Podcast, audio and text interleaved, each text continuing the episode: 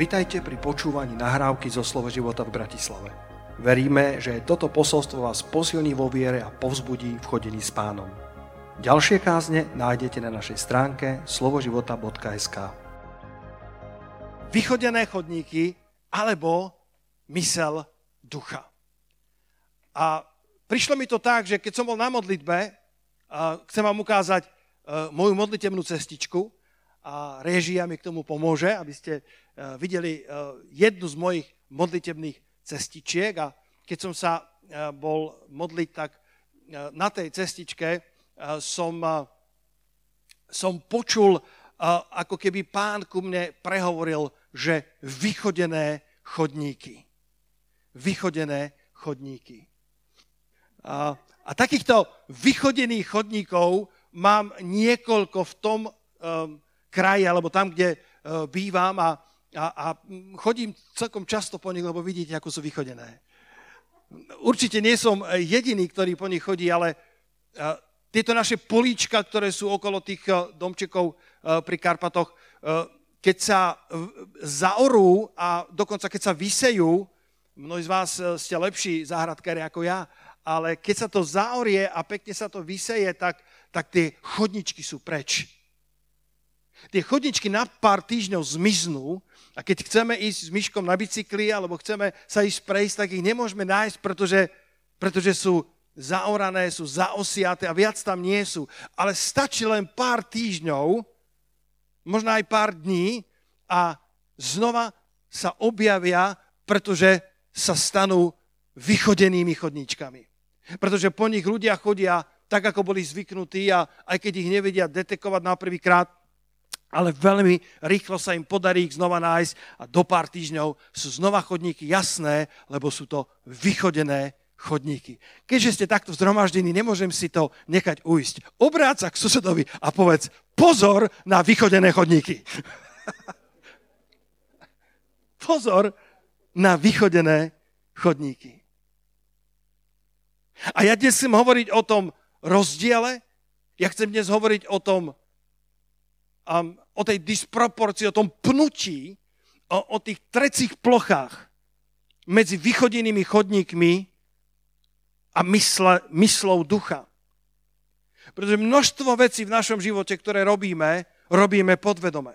Dokonca psychológovia hovoria, že je to až 80% vecí, ktoré v živote robíme, tak ich robíme nie preto, lebo by sme aktívne sa zamýšľa, zamýšľali, že ich treba spraviť istým spôsobom, ale máme tak hlboko v nás vychodené chodníky, vychodené chodníky návykov, vychodené chodníky reakcií, vychodené chodníky odpovedí, ktoré sme toľkokrát zopakovali, až to v nás vytvorilo určitý vzorec správania, povedzte ešte raz, vychodené chodníky.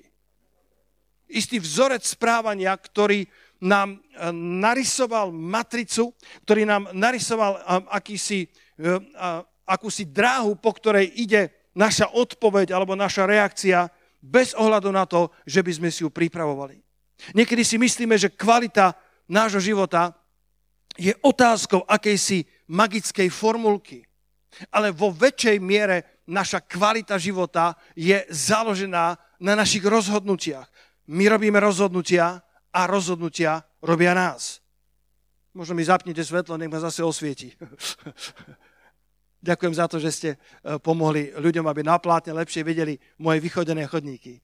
Ale, ale e, to, ako sa nám v živote darí, je výsledkom našich rozhodnutí. A to, či robíme správne rozhodnutia, to, či reagujeme správne na situácie života, to by som dnes chcel trošku otvoriť a pozrieť sa na to, kde všade máme vychodené chodníky a kde všade by sme namiesto vychodených chodníkov mali sa spoliehať na mysel ducha, lebo aj to učí Biblia, že existuje pre kresťana mysel tela a existuje mysel ducha. A nie všetci kresťania chodia podľa mysle ducha. Koľko z vás ste to už zistili, ak ste pár rokov veriaci, že nie všetci sú automaticky vychodení chodníkami ducha. A dokonca možno aj ty sám. Tu a tam chodíš po starých vychodených chodníkoch, ktoré si tak vyšliapal, že sú perfektne dané, že sú normálne ako keby si bol geodet, zememerač, že si ich tak urobil, že ťa tam znesie život, že ťa tam, u, u, u, že ťa tam potiahne situácia a ani nevieš ako a potom retrospektívne si pozráš to, ako som zareagoval. To, čo som, to, čo vyšlo zo mňa. Lebo vychodené chodníky. A Biblia hovorí, že, že máme sa usilovať o mysel ducha. Mám ten verš na konci, ale prečo by som ho neprečítal na začiatok? Rímanom 8. kapitola, verš 6, môžete to dať na obrazovku a ja si to dovolím prečítať e, v preklade, ktorý som urobil z Amplified verzie, lebo tam sa mi to zdá byť ešte také e, plastickejšie. To je napísané, e, lebo zmýšľanie tela, alebo mysel tela, vedie k smrti. Zmýšľanie ducha, alebo mysel ducha, alebo mysel podľa ducha, alebo mysel, ktorá je ovplyvnená duchom, ktorá je e, vedená duchom, alebo je e, ovládaná duchom, alebo je inšpirovaná duchom, vedie k životu a k pokoju.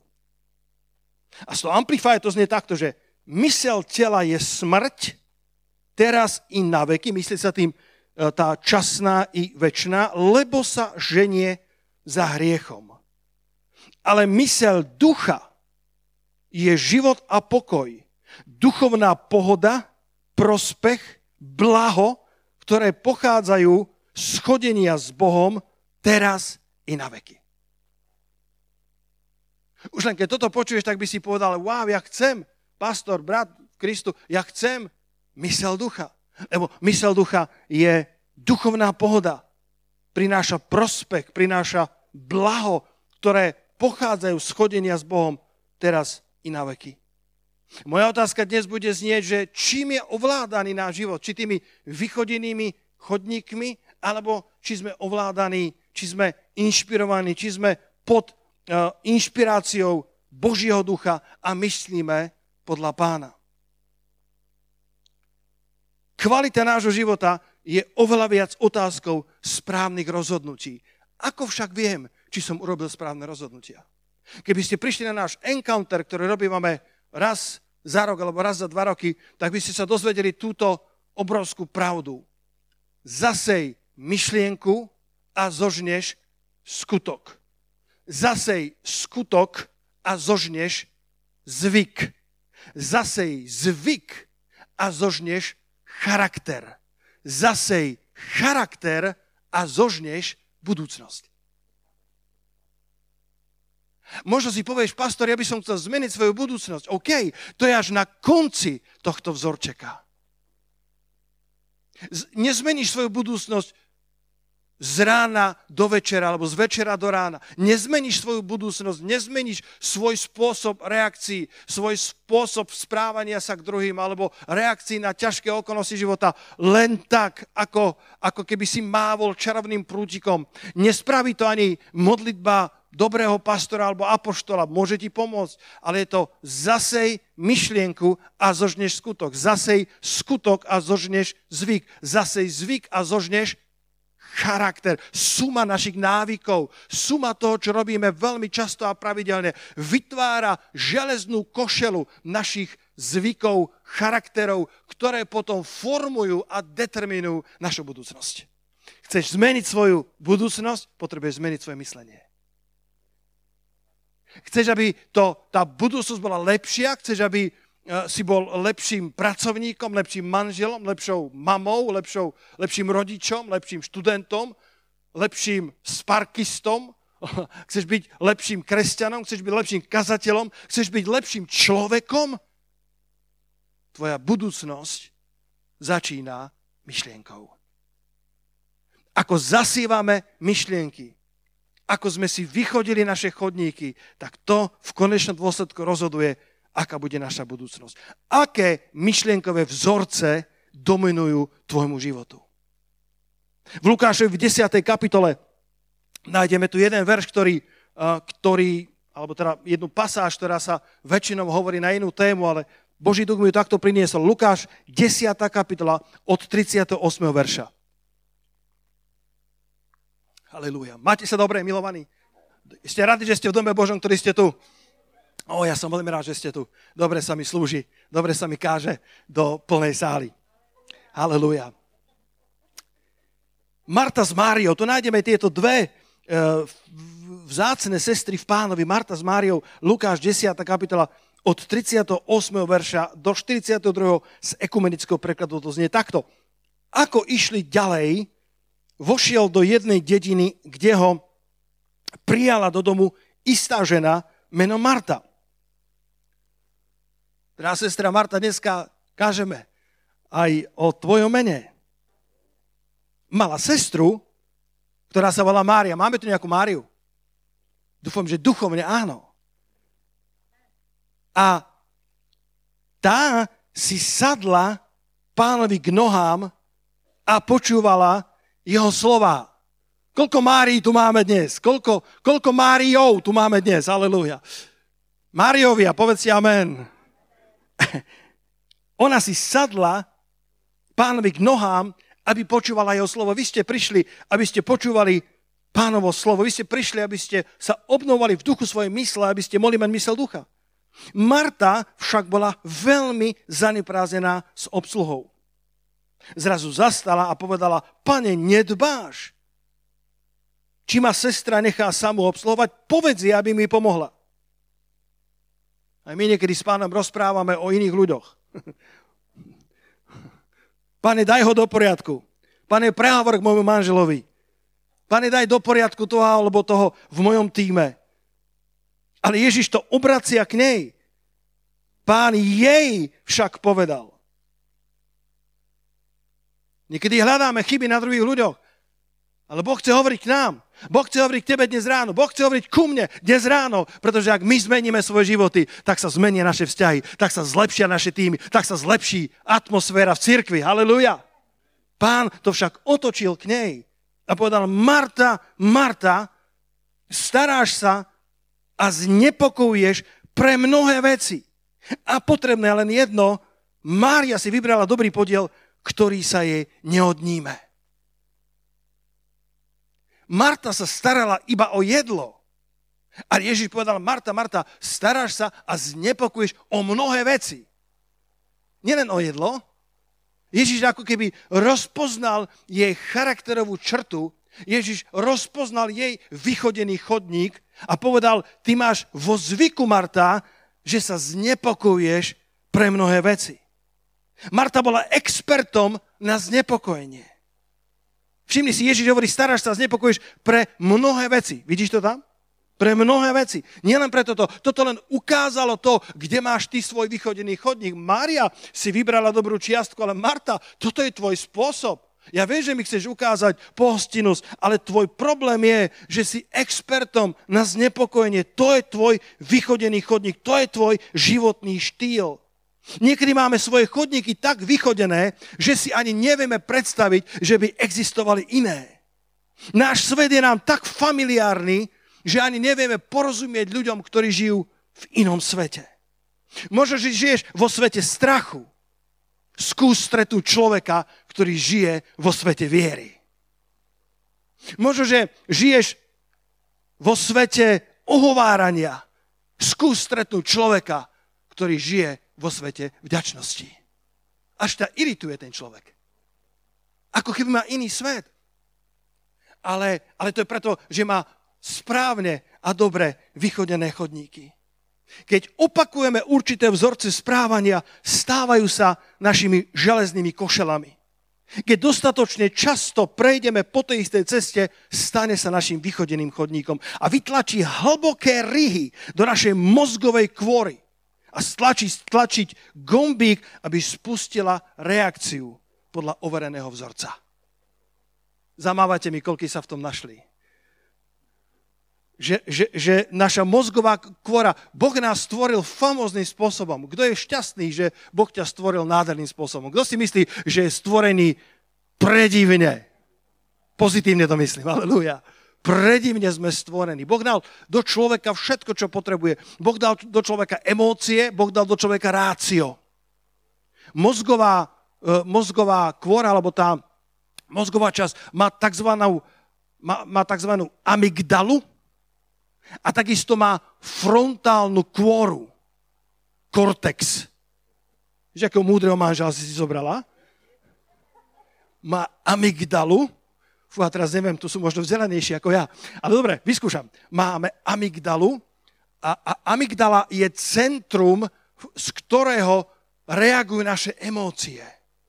Amygdala je miesto, ktoré, keď zrazu príde ohrozenie, tak začne uvoľňovať kortizol a adrenalín a dáva dva príkazy. Buď uteč, alebo útoč. Koľký ste typ človeka, že útoč? Koľký ste, že uteč? My to tak učíme na, na poradenstvách, že, že v manželstvách existujú dva typy ľudí. Sú to buď ľudia ako dikobraz, alebo nosorožec. Nosorožec to je talianské manželstvo. Keď je niečo zlé, tak lieta porcelána a, a proste dá ti to pocítiť tak, že to tlačí a bolí celkom dlho ale možno sa aj rýchlo zmierite. No, ten dikobraz, to je typ človeka, ktorého amygdala funguje trošku inak. Tie emócie tam bublajú, ale on to skrýva a každý týždeň ti dá nejakú malú dávku, malé, malé vpichnutie, aby ti dal pocítiť, že nie je s tebou spokojný. Amygdala je miesto, ktoré, ktoré uvoľňuje tieto emócie a je to dobrá vec, pokiaľ ju dobre zvládame. Je to dobrá časť našej bytosti, pokiaľ ju dobre spravujeme. Preto nám Boh dal ten frontálny kortex, ten frontálny, tú frontálnu kôru, ktorá má v sebe rácio. Ktorá si povie, toto nie je potrebné, aby som takto reagoval. Katka, na, na Instagrame dal, dal Christian Ockerheim dal, dal do príbehu, že že všetci, ktorí žijú v pastorských rodinách, majú právo byť celé dni ticho, lebo čokoľvek povedia, môže byť použité ako ilustrácia v kázni. A tak som rozmýšľal, celú noc si to poviem, ale poviem to. A potom mi odpustíš. Staviame teraz také, taký prístrešok nad terasou a máme tam majstrov, výborný majstrov, možno aj pozerá pán majster. Pozdravujem ťa, drahý bratu. A naši susedia sú fantastickí susedia, veľmi ich máme radi aj jedni aj druhí. Ehm, a keďže tam máme majstra, tak niečo tam nemajú dobre oni postavené po tých desiatich rokoch, im tam e, strecha nefunguje úplne dobre a tak im to bol pozerať a navrhol im nejaké riešenia. A teraz bolo ráno v sobotu a ten sused mi ukazuje, že, že Peťo, veľmi by som vás chcel poprosiť, že keby sme mohli posunúť odkvap Rínu pre vás, ktorí ste z Bratislavy alebo z okolia Rínu, ale inak odkvap, že by ste to posunuli kúsok do vašej záhrady, lebo im tečie voda na trámy a tie trámy sa začínajú trošku, trošku prehýbať. A keďže sú tu dobrí sudia, že akože prečo nie, ak to bude pár centimetrov vo výške e, dvoch metrov, prečo nie? A teraz ti povedal takúto vec náš pán sused. Lebo veď vieš, pred desiatimi rokmi, keď sme stavali plod medzi vami, tak on je vlastne kúsok viac ku nám ako ku vám. A ja som na to zabudol. A si, nie som si istý, čo má pravdu, ale asi má. To znamená, že o 10 cm je to viac na ich strane ako na našej. Takže argument bol, že preto nám dovolte, aby ten odkvap bol tých 10 cm posunutý k vám. A povedal to v absolútnej láske a v dobroti žiadna výčitka, ale medzi nami vznikla malá taká trecia plocha, lebo naša amygdala fungovala perfektne. Čo si chce povedať ten sused? Niečo nám tým chce naznačiť. A kto vie, či má naozaj pravdu. A tie emócie sa chvíľku vyplavovali, kortizol, adrenalín fungoval a potom vďaka Bohu za tú frontálnu kvoru Petra Čuržíka. Povedal som si, toto nám nestojí za to, on to vôbec nepovedal ako výčitku. Jasne, že to spravíme, nemáme s tým problém. A koľkokrát neustojíme našu amygdalu, ak mi to dovolíte medicínsky povedať, našou frontálnou kortexovou kvorou. Koľkokrát dovolíme vychodeným chodníkom, koľkokrát dovolíme eh, tým kortizolom a adrenalinom, aby vyplavili to staré z nás. A pritom môžeme sa chvíľku zastaviť a povedať si, to nestojí za to. tento vzťah mi nestojí za to, aby som ho pošlapal. Táto situácia mi nestojí za to, aby som dovolil vyplaveninám starého človeka, aby narušili, aby zahádzali moje studne. Koľký z vás na to poviete, haleluja, bratia sestry. Koľký rozumiete, zamávajte mi, čo, čo, čo chcem povedať. Že, že, že Boh nás vedie k tomu, aby sme e, sa zastavili na našich cestách a povedali si, či máme dostatočne vychodené chodníky tela, alebo či máme dostatočne vychodené chodníky ducha aké sú tvoje chodníky. Možno stačí spomenúť nedostatok financií a v tebe sa spúšťa podvedomá reakcia strachu. Možno stačí, keď niekto nevhodne zmieni niečo o tvojom zovňajšku a hneď reaguješ v sebaobrane. Možno stačí, aby si započul, že niekto prosperuje viac ako ty a hneď začne hľadať vady na jeho charaktere. To určite nebude s kostolným poriadkom pretože tvoje amygdala, pretože tvoje emócie bublajú. Frontálny kortex je zodpovedný za racionálne vyhodnotenie situácie. Tvrdili veci kedysi, že do 18. veku človeka sa vyvíja mozog a potom, že, že už nie. A myslím, že pre niektorých sa zdá, že naozaj končí pri 18. Niektorí končia možno skôr. Ale ale zistili v poslednom období, že to nie je pravda, že mozog sa vyvíja ďalej, formuje sa ďalej, minimálne do 50 Ešte pár mesiacov máme, aby sa nám formoval mozog. A potom už čerpáme zo skúseností a vychodených chodníkov ducha, ktoré sú hlboko v nás. Potom už len múdrieme. Už sa neformujeme, už len múdrieme. Ale bratia a sestry, počúvajte ma dobre. Koľko chcete chodiť po Božích cestách? To bolo slabé. Koľko chcete chodiť po Božích cestách? A to sa nestane zo dne na deň. To sa nestane, ak si prečítaš knižku od Smitha Wigglesworta, ktorý chodil po Božích cestách. To sa nestane za jednu akokoľvek kvalitnú modlitbu, tá môže pomôcť, ale ak chceš chodiť po Božích cestách, budeš musieť tráviť čas s tým, ktorý ťa po tých cestách povedie. Je jedna fantastická knižka, ktorú, ktorú ešte zatiaľ nemám e, schrúmanú, e, od, od, e, alebo viacero kníh od neurologičky, ktorá je kresťankou, ktorá, ktorá sa volá doktor, doktorka Karolín Lífová. Možno by ste mohli dať na obrazovku tento citát, ktorý som niekde našiel. Alebo aj do četu. Rebeka, ak môžeš ho dať. Doktor Karolín Lífová povedala, zistilo sa, mladí ľudia, počúvajte ma, seniori, počúvajte ma, mladí ľudia, ktorí máte teraz malé deti, počúvajte ma, vy, ktorí ste vyťažení v práci, počúvajte ma. Zistilo sa, že ak budeš venovať 12 minút denne modlitbe po dobu 8 týždňov, necelé dva mesiace, dokáže to premeniť tvoj mozog do takej miery, že tá zmena je pozorovateľná na CT prístroji. Že ten život modlitby, ten život pod vplyvom ducha, pod tým svetlom ducha, pod, tým, pod tou inšpiráciou ducha dokáže nielenže meniť ľudí okolo teba, ale dokáže premieňať a zanechávať stopy na tvojej mozgovej kôre tvoja amygdala, tvoj frontálny kortex, zanecháva sa tam eh, hlboká rýha Svetého Ducha. Halelujá. Ak budeš len 12 minút denne v modlitbe po dobu dvoch mesiacov, už to CT prístroj dokáže rozpoznať. Niečo sa udialo. Dokonca aj, aj, aj pri 60 70 ale isto iste pri každom jednom z nás, pri mladých ľuďoch. Nepodceňujte moc modlitby. Modlitba má obrovskú moc. Vzťah s Bohom nielenže mení okolie, nielenže mení okolnosti, mení nás. Modlitba má obrovskú moc. Modlitba je substancia. Myslím, že Jakub 5.16 hovorí, že, že modlitba dokáže uvoľniť Božiu moc a urobiť ju dostupnou. Božia moc je reálna. Bo- Božia moc je skutočná. Božia moc dokáže uzdraviť rakovinu. Božia moc dokáže uzdraviť manželstvo. Božia moc dokáže dať plodnosť neplodnému lonu. Božia moc dokáže odstrániť rakovinový, rakovinový nádor. Božia moc dokáže hýbať prírodnými zákonmi. Tak obrovská je moc modlitby, ktorá uvoľňuje Božiu moc a činí ju dostupnou.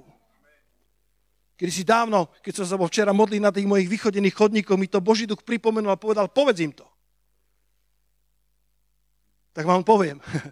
Kedy si dávno, možno 15 rokov dozadu, možno 20, nepamätám, sme ešte chodívali do Humenného a tam sme mali biblickú školu pre fantastickú skupinu Rómov. A, a som dlho nebol vlakom v Humenom, ale to trvalo a fakt asi nepreháňam 8 hodín tá cesta. Väčšinou som proste išiel oholený do vlaku a keď som vystúpil, tak som potreboval holiča. 8,5 hodiny, ak si, aby som nepráňal. Myslím, že tak to bolo. A ja som extrovert, ja mám rád ľudí, a tak som sa tešil, že v kúpečku budem rozprávať s ľuďmi, ale, ale to, to kúpečko, keď si začal rozhovor, ako keby bol nepísaný zákon, v tomto kúpečku sa nerozpráva. Každá debata do, do minúty, do dvoch úplne, úplne padla na zem. A tak som tam bol a možno niekde v polke cesty pristúpili dvaja mladí študenti. A boli v družnom rozhovore, až dokiaľ zistili, že v tom kúpečku sa nerozpráva. Padla na nich deka ako na nás, na všetkých a do 5 minút stíchli. Jeden si otvoril skripta a učil sa a druhý si otvoril knižku od Denikena. Pozná niekto toho autora? 90 rokov bol taký populárny, ktorý popiera Božie slovo alebo ho vysvetľuje prostredstvom mimozemských civilizácií a nezmyslov a ja, pastor, pomazaný Duchom Svetým, 8 hodín sa tam trmácam a oproti mne chlapík číta tak, že to vidím. Vidím tam verše z Jána, vidím tam verše z Evanieli, ktoré ten autor prevracia. Lenže v tom kúpečku sa nerozpráva. Kúpečko má nepísaný zákon. Tu sa nesmie hovoriť. 8 ľudí nás tam bolo, 4 a 4. Tak pol hodinu volám k Bohu v tichosti, hovorím, pane, ja s tým niečo musím spraviť. Ja predsa nemôžem 8 hodín cestovať a nič nepovedať tomu človeku. Ja som odpovedou pre jeho, pre jeho čítanie. On asi hľadá, pane. Hľadá pravdu, ja nič. Keď je ťažko, keď nevieš čo ďalej, volaj k Bohu. On sa ti ohlasí. Tak som povedal, pane, mohol by si mi pomôcť. Dal som také rúno. A povedal som, pane, ak chceš, aby som prehovoril k tomu človeku, urob dve veci. Nech ten jeden študent zavrie skriptá, ktoré študoval už pol hodinu, nech zavrie svoje skriptá, nech sa otočí k tomu, ktorý číta Denikena a nech mu povie, čo to čítaš. To bolo moje rúno.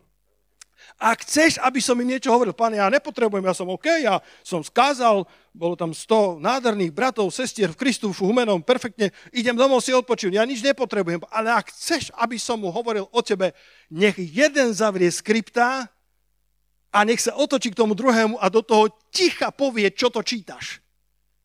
Boh mi je svetkom, neprešlo viac ako 5 sekúnd. Chlapík zavrel skripta, až to buchlo, otočil sa ku, ku spoluštudentovi a preťal ticho slovami, čo to čítaš? Koľký z vás viete, že Boh odpovedá na modlitby? Častokrát skôr, ako ty si pripravený sa tie modlitby modliť. A mne už nezostalo nič iné. Ako, ako povedať tomu človeku evanílium. A viete, ako som to začal, zo mňa vyšli slova. Či aj rozumieš tomu, čo čítaš, ja som expert na Bibliu pozerám, že kto to povedal, to som bol ja. Som expert na Biblii, on bol, jeho, skoro mu oči vyliezli z jamiek. Hovorí, fakt, roky hľadám človeka, ktorý rozumie Bibliu.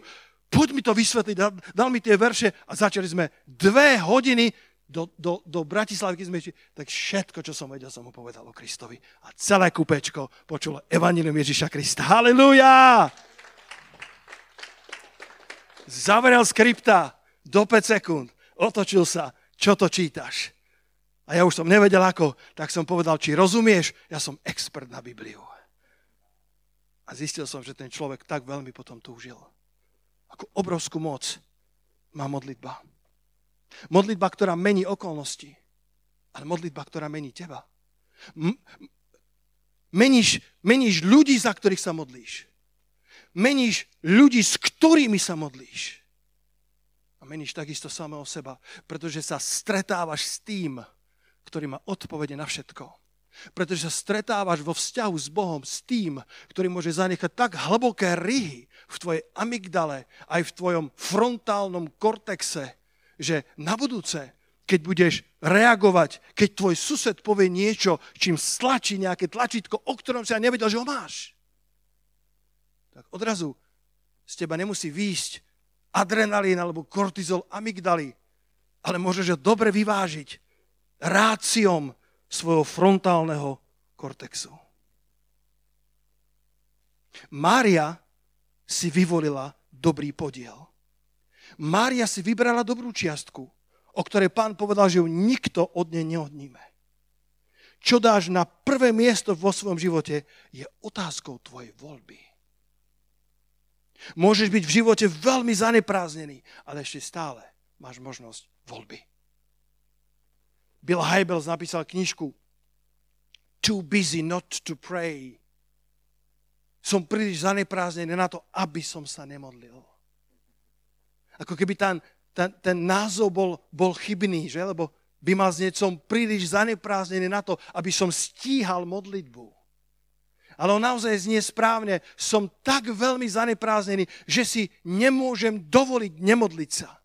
V Slovenčine tá knižka vyšla pod veľmi čudným názvom, keďže my vydávame knižky, ja sa podielam na týchto hlavných titulkách a na zadných stranách, pretože si myslím, že chceme byť eh, dobrým, eh, dobrým Eh, dobrou výkladnou skriňou Božej dobroty a kvalitnými pracovníkmi Evanília, v Slovenčine dali tomu názov Dopraj si prepich modlitby.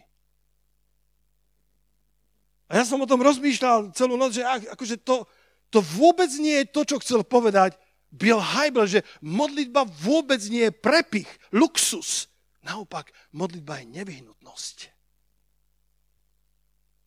Šláčka je luxus raz za čas. Ale každodenný chlieb je nevyhnutnosť. Každodenná modlitba je nevyhnutnosť. Možno si veľmi zaneprázdnený ako Marta s Máriou, ale Mária si napriek tomu vybrala dobrú čiastku. Je to otázka tvojej voľby. Môžeš byť veľmi zaneprázdnený, práve preto si nemôžeš dovoliť nemodliť sa. Pretože ak sa budeš venovať čo len 12 minút denne modlitbe po dobu 8 týždňov, dokáže to premeniť tvoj mozog tak, že to zachytia prístroje.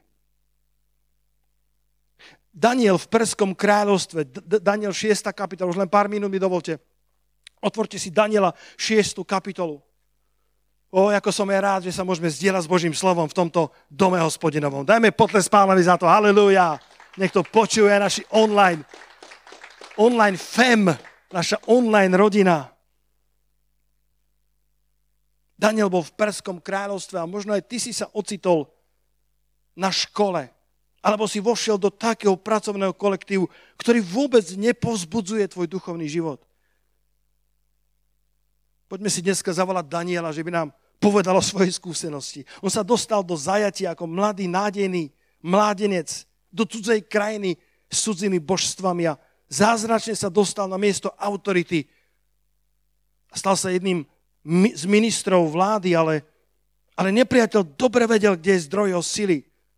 A tak tí satrapovia, tí spoluministri vydali zákon, tak prekabátili, tak zalichotili tomu kráľovi, že ho presvedčili, aby dal zákon, že 30 dní sa nikto nemôže modliť k nikomu inému ako ku kráľovi. A v Danielovi 6, verš 10, a Daniel, keď sa dozvedel, že bolo napísané také písmo, odišiel hore do svojho domu a obloky mu boli otvorené hore na jeho izbe proti Jeruzalému a trikrát za deň kľakol na svoje kolená. Aké je dôležité mať pravidelnosť vo svojom modlitevnom živote. Vychodiť chodníky, aby si mohol ľahko kráčať po cestách ducha. Trikrát za deň klakol na svoje kolena a modlil sa a chváliac ďakoval pred svojim Bohom. Viete prečo? Preto, že to tak robieval i pred týmto. Nedovolil tomu tlaku, aby mu ukradol jeho duchovné zručnosti, jeho duchovné návyky. Nedovolil tomu tej neprajnosti, aby mu ukradla zdroj jeho síly. Daniel mal zvyk modlitby. Som presvedčený o tom, že jeho excelencia v tom vysokom úrade bola veľmi úzko spojená s jeho duchovným životom. Modlitba nemení iba tvoje okolnosti, modlitba mení teba. Zanecháva stopy Božej priazne a múdrosti tvoje mysli. Privádza ťa do kontaktu s Bohom, ktorý je autorom všetkej múdrosti. A keď sa Daniel nakoniec dostal do jamy levovej, neklesal na mysli. Keď bol nakoniec uvrhnutý neprávom do, do hlbokej jamy, kde boli hladní levy, ak povie, že neboli hladní, tak čítaj o pár veršov ďalej, keď tam hodili ho neprajníkov, tak ešte ani len ich tela sa nedotkli dna tej jamy, aj kosti boli skrúšené. Ale Daniel bol výnimočný človek, Daniel bol mužom modlitby, Daniel bol mužom ducha. Možno, že nazval jedného leva Miňa. Ďalší ho nazval Ryško. A tretí ho nazval neviem ako. A urobil si z nich dobré vankúše a, a spal dobre celú noc. Spal s spánkom spravodlivých. A keď ráno prišiel král, ktorý ho mal rád, s traslavým hlasom a kričal Danielu, služobníku živého Boha, či ťa mohol tvoj Boh, ktorému slúžiš, neprestajne vyslobodiť? Mám veľmi rád Danielovú reakciu. Danielova odpoveď je nádherná. Zakričal z jamy, kráľu, ži na veky. Žiadna frustrácia, žiadna horkosť, žiadne vulgárne slova. Kráľu, že na veky. Ja to ešte ani nemal kávu, alebo Red Bull. Ale bol naspídovaný duchom Božím. Bol naspídovaný životom s pánom, bez kávy, bez uh, jontových nápojov. Bol to človek, ktorý chodil po cestách ducha, vychodil chodníky ducha. Aké sú tvoje chodníky, ktoré sú tvoje spúšťače, čo robí tvoja amygdala, keď je v ohrození. Utekáš alebo útočíš. Sú niektorí, ktorí útočia, hľadajú vinu na druhých, ako Marta. Povedala, pane, povedz niečo tej Márii, vôbec mi nepomáha. Ona je vinná, pane. A sú niektorí, ktorí utekajú, utekajú od zodpovednosti, utekajú e, zo svojej pozície, stiahnu sa, lebo si myslia, že tým poriešia veci. Ale Boh ťa vedie, aby si kráčal po cestách ducha. Boh ťa vedie, aby si bol inšpirovaný, ovplyvnený myslou ducha, lebo mysel ducha je život a pokoj. A o tomto Danielovi čítame v 6. kapitole vo verši 28. A tomuto Danielovi, nie hociakému, Danielovi, ktorý sa neprestajne modlil, Danielovi, ktorý mal vychodené chodníky ducha, tomuto Danielovi sa dobre vodilo i v kráľovstve Dáriovom, i v kráľovstve Peržana Círa. Bolo jedno, kam ste dali Daniela. Bolo jedno, v akom bol kráľovstve, v akej pol pozícii, či bol zajacom, alebo ministrom, alebo hlavným ministrom. Dobre sa mu vodilo, pretože žil po cestách ducha, chodil po cestách ducha. Mysel ducha je obrovským benefitom pre život človeka. Ale človekom ducha sa nestaneš za jednu noc, ale dnes môžeš začať trénovať svojho vnútorného človeka. Abraham so Sárou na záver dostali zaslúbenie, že budú mať syna. A ten syn nebol hocikto, ten syn mal byť veľký Izák, syn zaslúbenia. A obidvaja sa na začiatku smiali. Obidvaja na začiatku pochybovali. V Genesis 17.17 17 sa smial Abraham. V Genesis 18.12 sa smiala Sára. A Boh povedal, že im dá syna, ktorý sa bude volať Jitzchak, čo znamená budú sa smiať. Ale iným smiechom. Nie smiechom pochybností, nie smiechom ha, ha, ha, ha, ha. Boh síce povedal, ale on nežije na tejto zemi ako ja. On nemusí platiť účty. On nerozumie tomu, v akej situácii sa nachádzam v práci. On nechápe, v akom stave je moje telo ha, ha, ha, mám 100 rokov. A moja žena je síce mladšia, ale len o 10. Má 90. Ha, ha, ha, ha. Mi teraz prichádza, to nemám v pláne, ale, ale bol prišiel ten aniel, ktorý povedal, že, že splní nejaké prianie, čokoľvek si povieš, tak ti splním. A, a to boli takí dvaja dôchodcovia, mali takú, tak, akože 70 rokov a, a ten muž tak pošepol tomu anielovi, že chcel by som, aby moja, moja manželka bola o 20 rokov mladšia. Obidvaja mali 70. Aniel, nie je problém.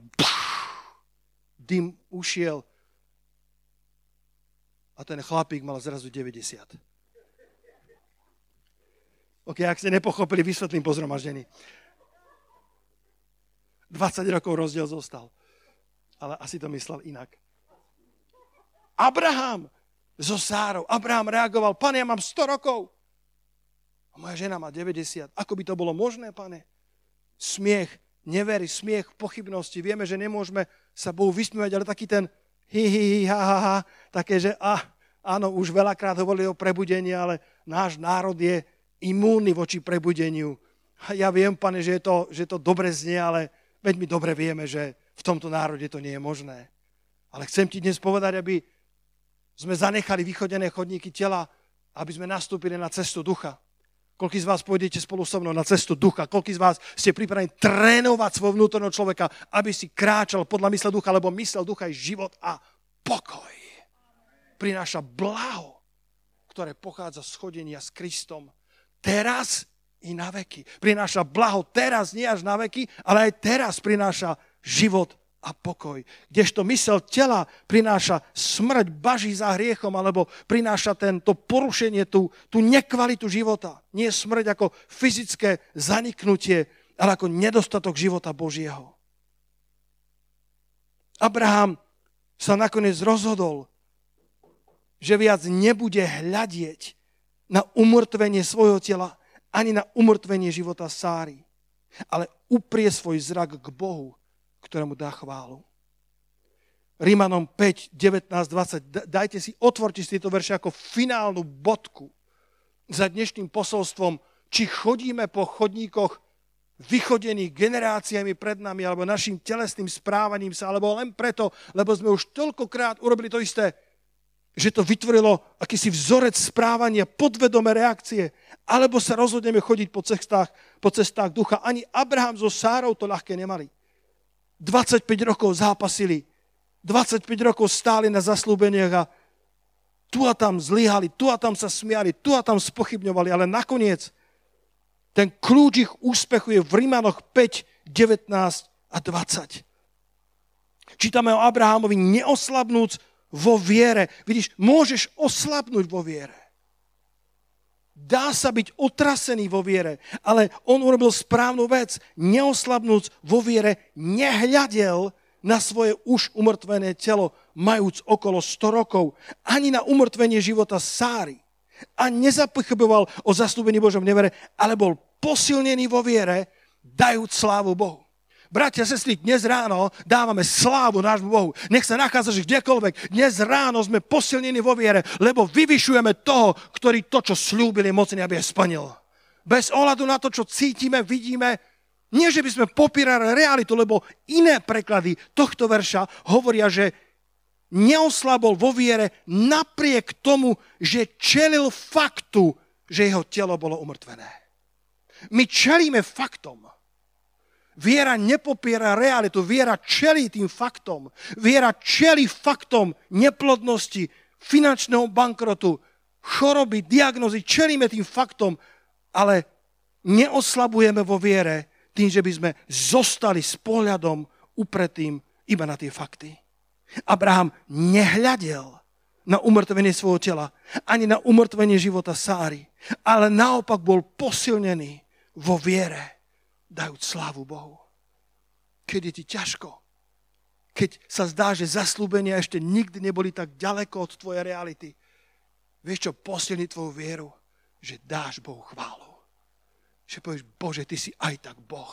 Uprostred toho celého, uprostred celého marazmu, uprostred turbulencií môjho života, ty si ešte stále Boh. Tak ako si Daniela ochránil v tej jame levovej, a pre vieru v Boha sa pri ňom nenašiel nejaký úraz, lebo veril, lebo dôveroval svojmu Bohu, lebo ho považoval za verného, ktorý to, čo slúbil, je mocný, aby splnil. A Abraham bol posilnený vo viere. Viera nie je popieranie faktov. Viera je upretie zraku správnym smerom.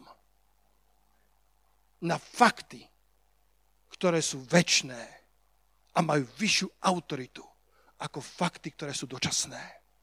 Lebo to, čo sa vidí, je dočasné, podlieha zmene. To, čo sa nevidí, to je to väčné. Viera nie je popieranie faktov. Viera nie je popieranie reality. Viera je, keď uprieme zrak správnym smerom. Nebýva to ľahké, preto potrebuješ trénovať svojho ducha, potrebuješ trénovať svojho vnútorného človeka, aby si mohol chodiť nie po vychodených chodníkoch, ale po cestách ducha. Cory ten Boom povedala, posledný citát, nikdy sa, sa, nikdy sa neboj odovzdať svoju neznámu budúcnosť známemu Bohu. Nepopierame, že je to neznáma budúcnosť. Nepopierame, že nevieme, ako to všetko bude. Ale vieme a poznáme nášho Boha, ktorý je verný to, čo slúbil, aby je splnil. Dajme silný potles pánovi Ježišovi za to. Halelúja. Uh, halelúja, pane. Poďte sa spolu so mnou postaviť, aj vy, ktorí ste pri obrazovkách.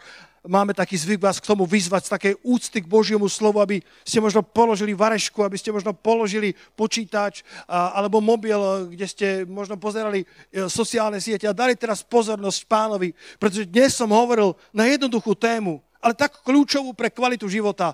Vychodené chodníky alebo mysel ducha. Nikto z nás nemôže povedať, že chodí vo všetkých oblastiach podľa mysle ducha.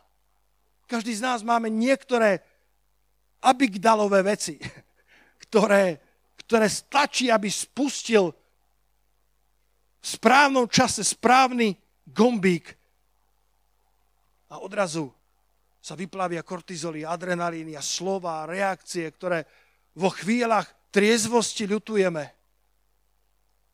Veci, ktoré sme povedali a nechceli sme ich povedať, ale už sú tam.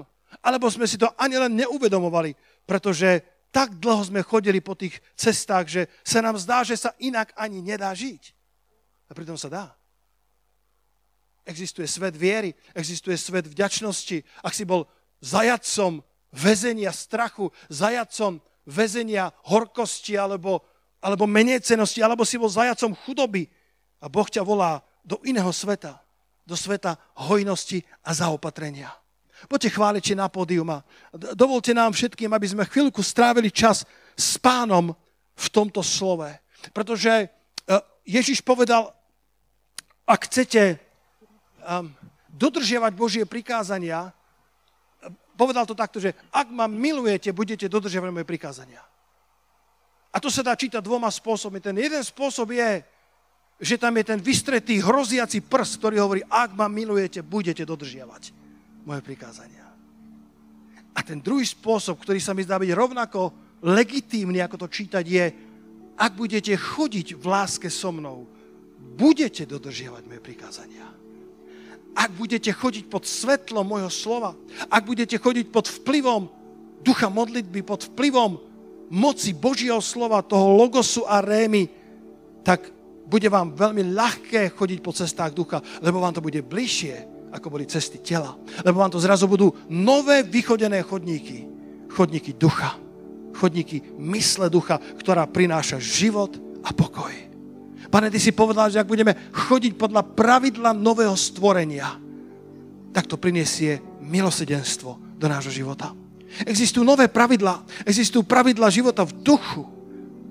Tak ako existovali železné košele a pravidlá tela, tak daj nám milosť, aby sme kráčali tak s tebou, že naša amygdala, aj naša frontálna kôra budú tak veľmi ovplyvnené tvojim slovom a životom s tebou, že, že nebudeme musieť fejkovať správne reakcie, že nebudeme musieť sa tváriť kresťansky, ale že z nás budú vychádzať rieky ducha, že z nás budú vychádzať rieky milosedenstva, rieky pokoja, lebo mysel ducha Ty si to povedal. Ak máme mysle ducha, ak chodíme podľa mysle ducha, budeme prinášať život a pokoj. Halelúja. Možno tam, kde sme si mysleli, že že už nevieme zvíťaziť, že tá železná košela, ten vychodený chodník nám nedovolil ísť na cesty ducha, lebo sa nám zdalo, že tá cesta je príliš hlboko vyrezaná.